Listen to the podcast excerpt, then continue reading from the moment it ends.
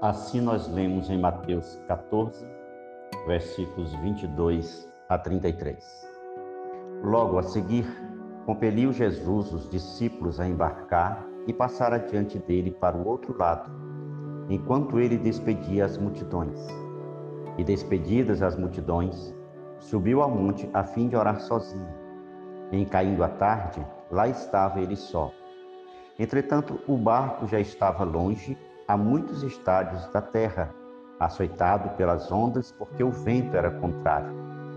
Na quarta vigília da noite, foi Jesus ter com eles andando por sobre o mar. E os discípulos, ao verem-no andando sobre as águas, ficaram aterrados e exclamaram: É um fantasma. E tomados de medo, gritaram. Mas Jesus imediatamente lhes disse: Tem de bom ânimo, sou eu, não temais. Respondendo-lhe Pedro, disse: Se és tu, Senhor, manda-me ter contigo por sobre as águas. E ele disse: Vem. E Pedro, descendo do barco, andou por sobre as águas e foi ter com Jesus. Reparando, porém, na força do vento, teve medo e, começando a submergir, gritou: Salve-me, Senhor! E prontamente Jesus, estendendo a mão, tomou-o e lhe disse: Homem de pequena fé, por que duvidaste? Subindo ambos para o barco, cessou o vento, e os que estavam no barco o adoraram, dizendo: Verdadeiramente és filho de Deus. Este é mais um episódio na vida de Jesus no qual ele realiza um milagre e seus discípulos creem que ele é o Filho de Deus. Os discípulos estavam no barco atravessando o mar da Galileia quando começaram a enfrentar uma tempestade.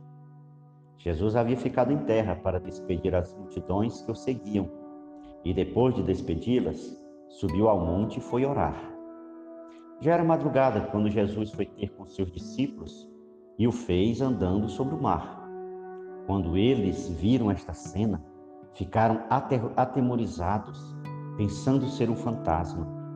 Mas Jesus os acalmou, dizendo-lhes que não temessem, pois era ele. Um de seus discípulos, Pedro, lhe respondeu que se era ele mesmo, o mandasse ir ao seu encontro andando por sobre as águas. E Jesus o permitiu. Enquanto Pedro fixou os olhos em Jesus, ele andou sobre as águas.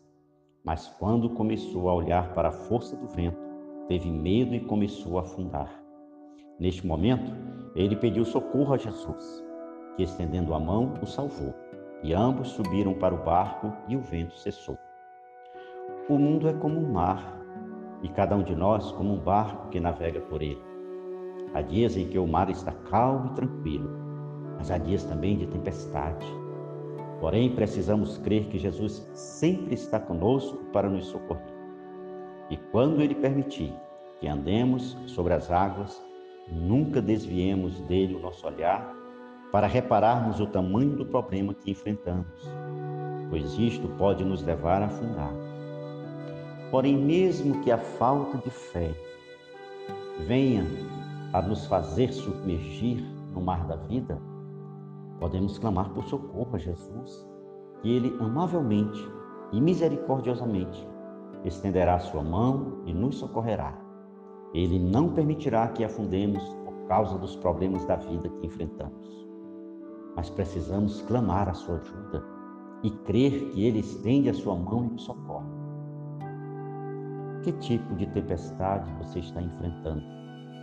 É forte a força dos ventos?